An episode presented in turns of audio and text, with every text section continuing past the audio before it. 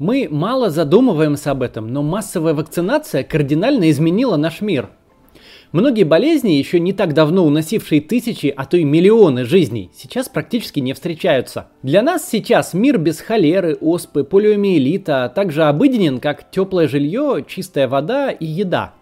Мы воспринимаем это как должное мы позволяем себе рассуждать, а так ли вообще необходимо вакцинировать детей, а стоит ли это тех рисков, а может я не буду делать прививку своему ребенку, если в детском саду уже и так все привиты. Некоторые идут дальше и сочиняют конспирологические теории в духе «врачи придумали вакцины, чтобы убивать нас, они просто зарабатывают на нас деньги, нас заставляют делать прививки, чтобы истребить человечество, вирусы специально создали, чтобы продавать вакцины». Тем временем, к сожалению, далеко не во всем мире прививки доступны. Люди в бедных бедных странах и сейчас умирают в мучениях от страшных болезней и теряют своих детей. И все только потому, что их правительства не могут или не хотят заниматься массовой вакцинацией. В этом видео я хочу поговорить о том, как прививки изменили нашу жизнь и о том, какой она была бы без них.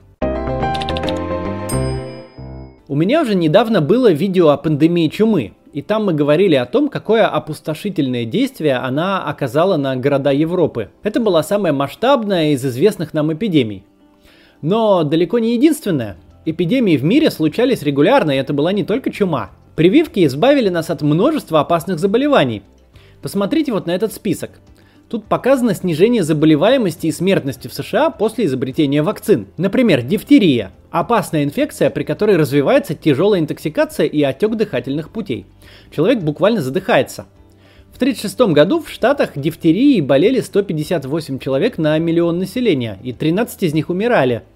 Причем во многих случаях это были дети – с 2006 года ни один человек не заболел. Почти до нуля снизила заболеваемость и смертность от кори, паротита, коклюша, полиомиелита, краснухи, оспы, столбняка и гепатита. Далеко не везде такая радужная картина, конечно. Во многих странах показатели гораздо выше.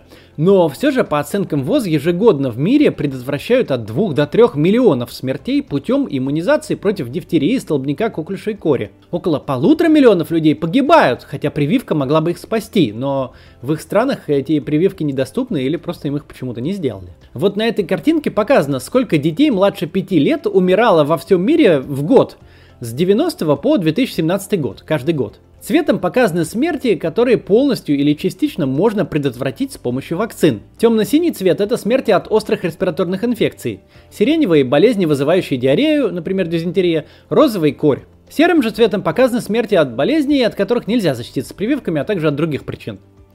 Как можно видеть, за 20 с лишним лет, начиная с 90-го, детская смертность сократилась вдвое, с 12 миллионов в год до менее чем 6. И главным образом это было достигнуто за счет сокращения числа смертей от болезней, которые предотвращаются с помощью вакцин. Снижение смертей от причин, не поддающихся профилактике с помощью вакцин, было скромным, в то время как число смертей от болезней, от которых и есть прививки, снизилось с 5,1 миллиона в 90 году до 1,8 миллиона 27 лет спустя. Наибольший вклад в это внесли две вакцины – АКДС против коклюша, дифтерии и столбняка и КПК против кори эпидемиологического паротита и краснухи. До изобретения вакцины против кори в 1963 году от болезни умирало 2,6 миллиона человек каждый год. Вы только представьте себе это количество. На минуточку от коронавируса сейчас, по официальным данным, умерло около 250 тысяч человек. В 10 раз меньше, чем ежегодно умирала от одной только кори. И представьте себе, сколько людей спасла прививка от кори. Сейчас от кори иммунизировано 86% населения мира. В 2017 году от этой болезни умерли 95 тысяч человек. Против 2,5 миллионов 60 лет назад. Столбняк и коклюш раньше тоже были гораздо более смертоносными заболеваниями. Причем коклюш особенно поражал детей младше 5 лет, а столбняк новорожденных. В 1988 году от столбняка погибло ориентировочно 787 тысяч новорожденных. В 2013 в 16 раз меньше. 49 тысяч. Причем эти смерти в основном приходятся на бедные страны, где вакцины недоступны. В развитых странах эти болезни практически полностью побеждены. Чтобы это все не казалось вам сухими статистическими данными, я расскажу историю о борьбе с полиомиелитом в США в 30-40-е годы. У BBC есть документальный фильм об этом, он называется «Вакцина, которая изменила мир». Его стоит посмотреть всем, у кого вообще в голову даже закрадывается мысль о том, что вакцинация это плохо. Посмотрите этот фильм как-нибудь. Полиомиелит – это вирусное заболевание, которое может поражать центральную нервную систему и вызывать паралич мышц. И лечения от него нету до сих пор. Помните Фореста Гампа? Он в детстве ходил с такими металлическими конструкциями на ногах. Это как раз последствия полиомиелита. Форесту еще повезло выжить, и он даже потом мог ходить, хоть и плохо. Заразиться полиомиелитом можно в любом возрасте, но болели в основном дети до 5 лет. Причем заболевших было так много, что в газетах каждую неделю печатали сводки, сколько еще детей заболело. Совсем как у нас сейчас с коронавирусом, только это было про детей. Заболеваемость полиомиелитом росла в летний и осенний период, и каждого лета родители ждали с ужасом. Никто не знал, почему этот ребенок заболел, а тот нет, и что делать, чтобы защитить своего ребенка. Родители не пускали детей в школу, не разрешали купаться в бассейне, не водили на детские праздники, но все равно каждое лето тысячи несчастных детей заболевали этой коварной болезнью, которая оставляла их калеками, а многих и убивала. Вирус полиомиелита вызывает паралич мышц. Из-за обездвиживания конечности усыхают и деформируются, а если парализуют дыхательные мышцы, человек просто не может дышать. Улицы были заполнены малышами на костылях, они напоминали ветеранов войны. А ведь это были маленькие дети. Это была очень эмоциональная история для американцев, она затронула каждого. Посмотрите вот этот график. Видите, какой всплеск был в 30-х, 50-х годах и как быстро он закончился после 1955 года. Именно тогда изобрели вакцину. К 1958 году вспышка достигла рекордных 57 тысяч жертв только за один год. Американское общество объединилось вокруг борьбы с полиомиелитом. Деньги на это собирали все. Дети отдавали свои монетки из копилок, богатые люди, такие как Элвис Пресли, Мерлин Монро и Ричард Никсон, жертвовали десятки тысяч долларов на исследования. Расскажите об этом тем, кто сейчас рассуждает о том, что вакцины нужны только для выкачивания денег из населения, это заговор фармкомпаний и ученых.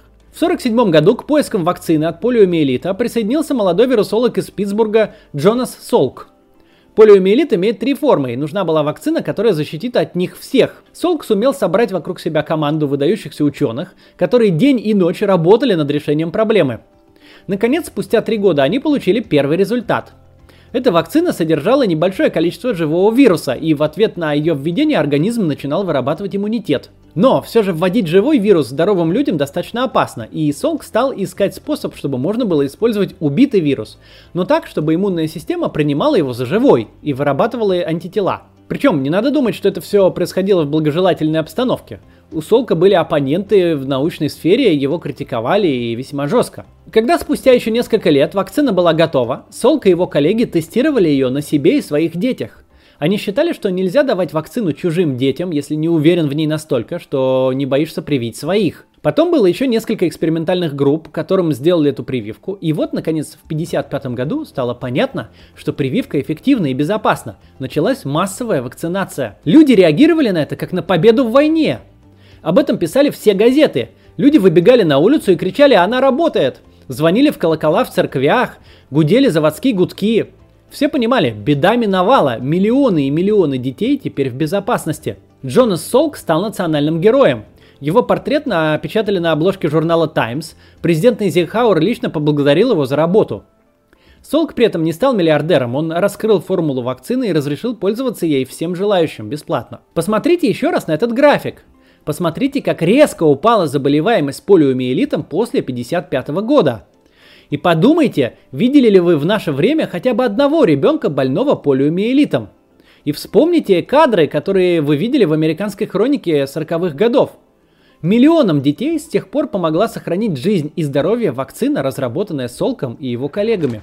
Сейчас 85% людей во всем мире привиты от полиомиелита – Посмотрите на этот график. Он показывает охват вакцинации годовалых детей некоторыми наиболее важными вакцинами, рекомендованными Всемирной организацией здравоохранения.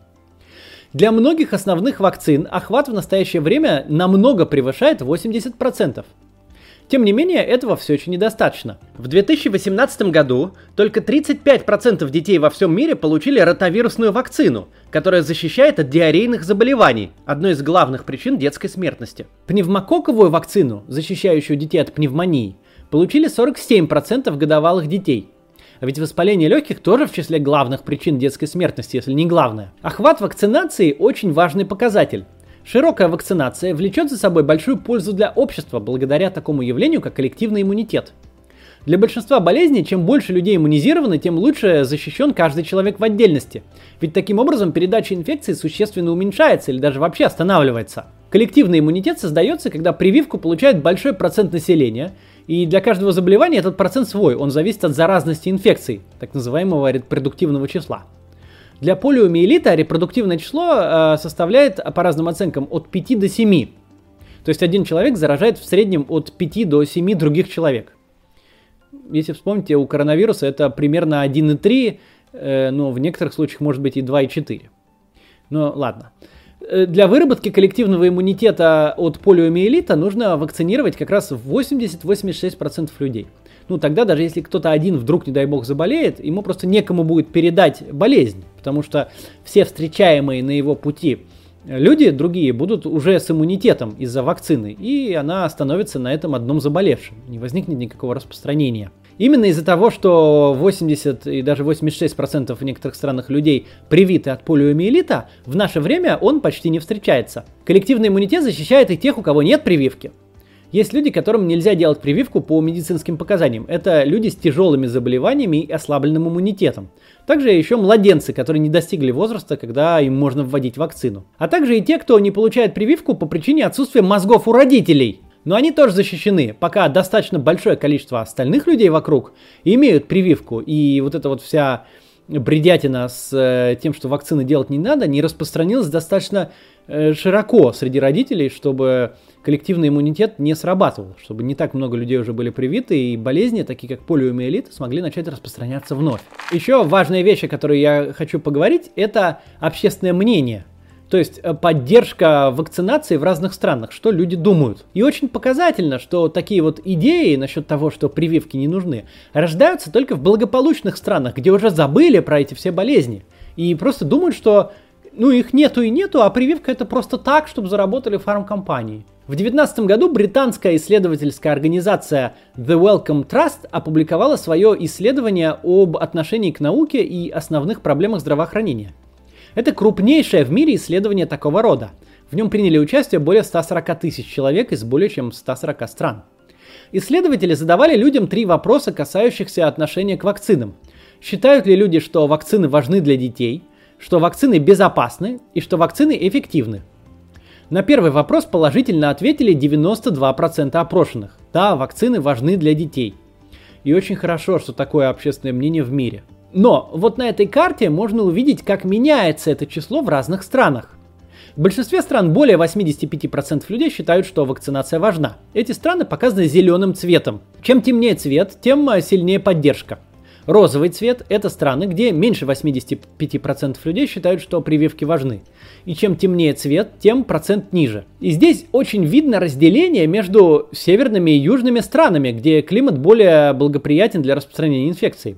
Самая высокая поддержка в Южной Азии 98%, в Южной Америке 97%, в Северной Африке 94% и в Южной Африке 92%. Вот в Северной Америке лишь 87% уверены, что детей нужно прививать.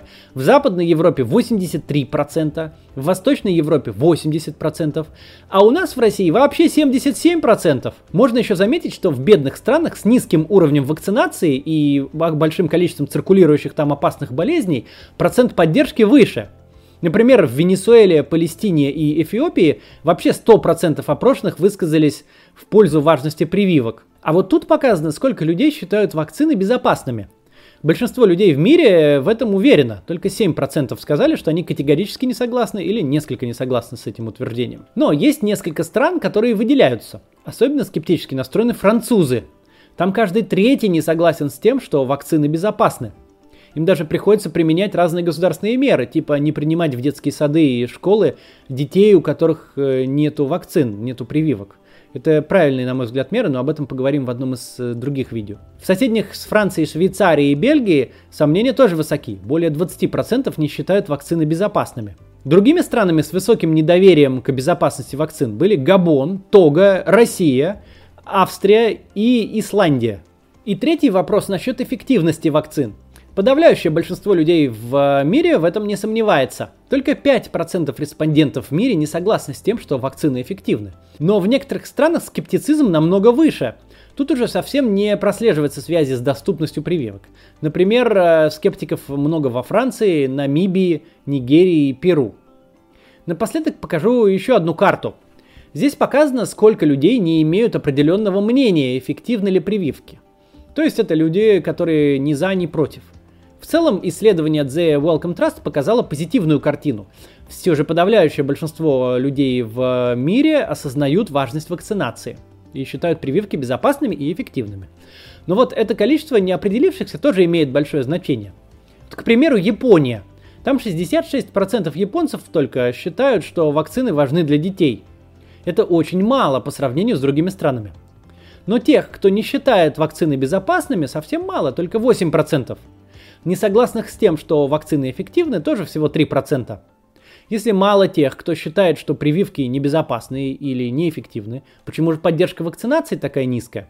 Почему столько японцев на все эти вопросы не ответили ни да, ни нет? Сложно сказать точно.